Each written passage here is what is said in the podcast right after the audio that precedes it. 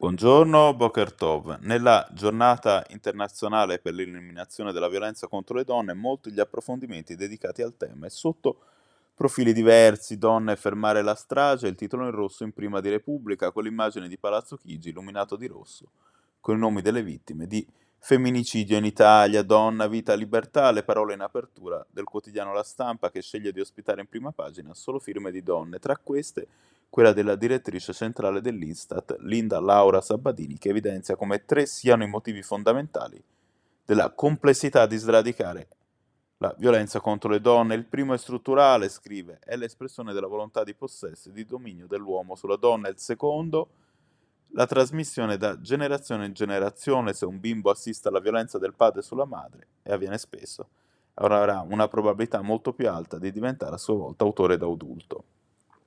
Terzo elemento, la presenza di stereotipi che si trasmettono spesso inconsapevolmente e sono presenti anche nelle istituzioni e nei media, ma rappresentano il terreno di cultura della violenza.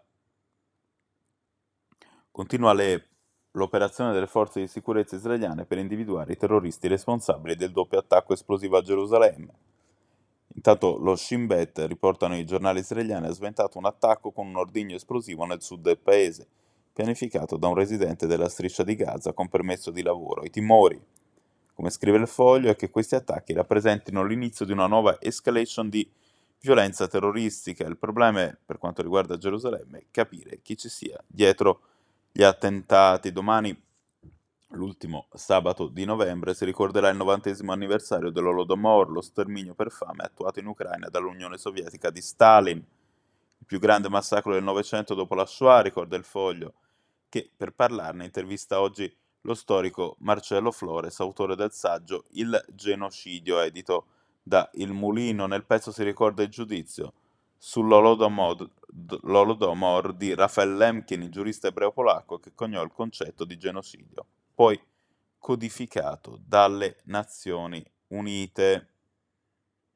Secondo quanto riferisce Libero, si va verso il patteggiamento rispetto al caso che ha coinvolto Shmuel Peleg, nonno del piccolo Eitan Biran, unico sopravvissuto alla tragedia del Mottarone, Peleghi è accusato dalla procura di Pavia di sequestro di persona, appropriazione indebita del passaporto del nipote e sottrazione di minore per aver portato il piccolo in modo illegittimo in Israele. Con Peleghi è indagato anche il presunto complice Gabriel Alon Alutbul. L'udienza preliminare aperta ieri è stata rinviata al 13 dicembre per consentire a procura, difensori di Peleg legale del bambino di valutare un accordo. Libero titola Il nonno di Eitan s'arrende e patteggia.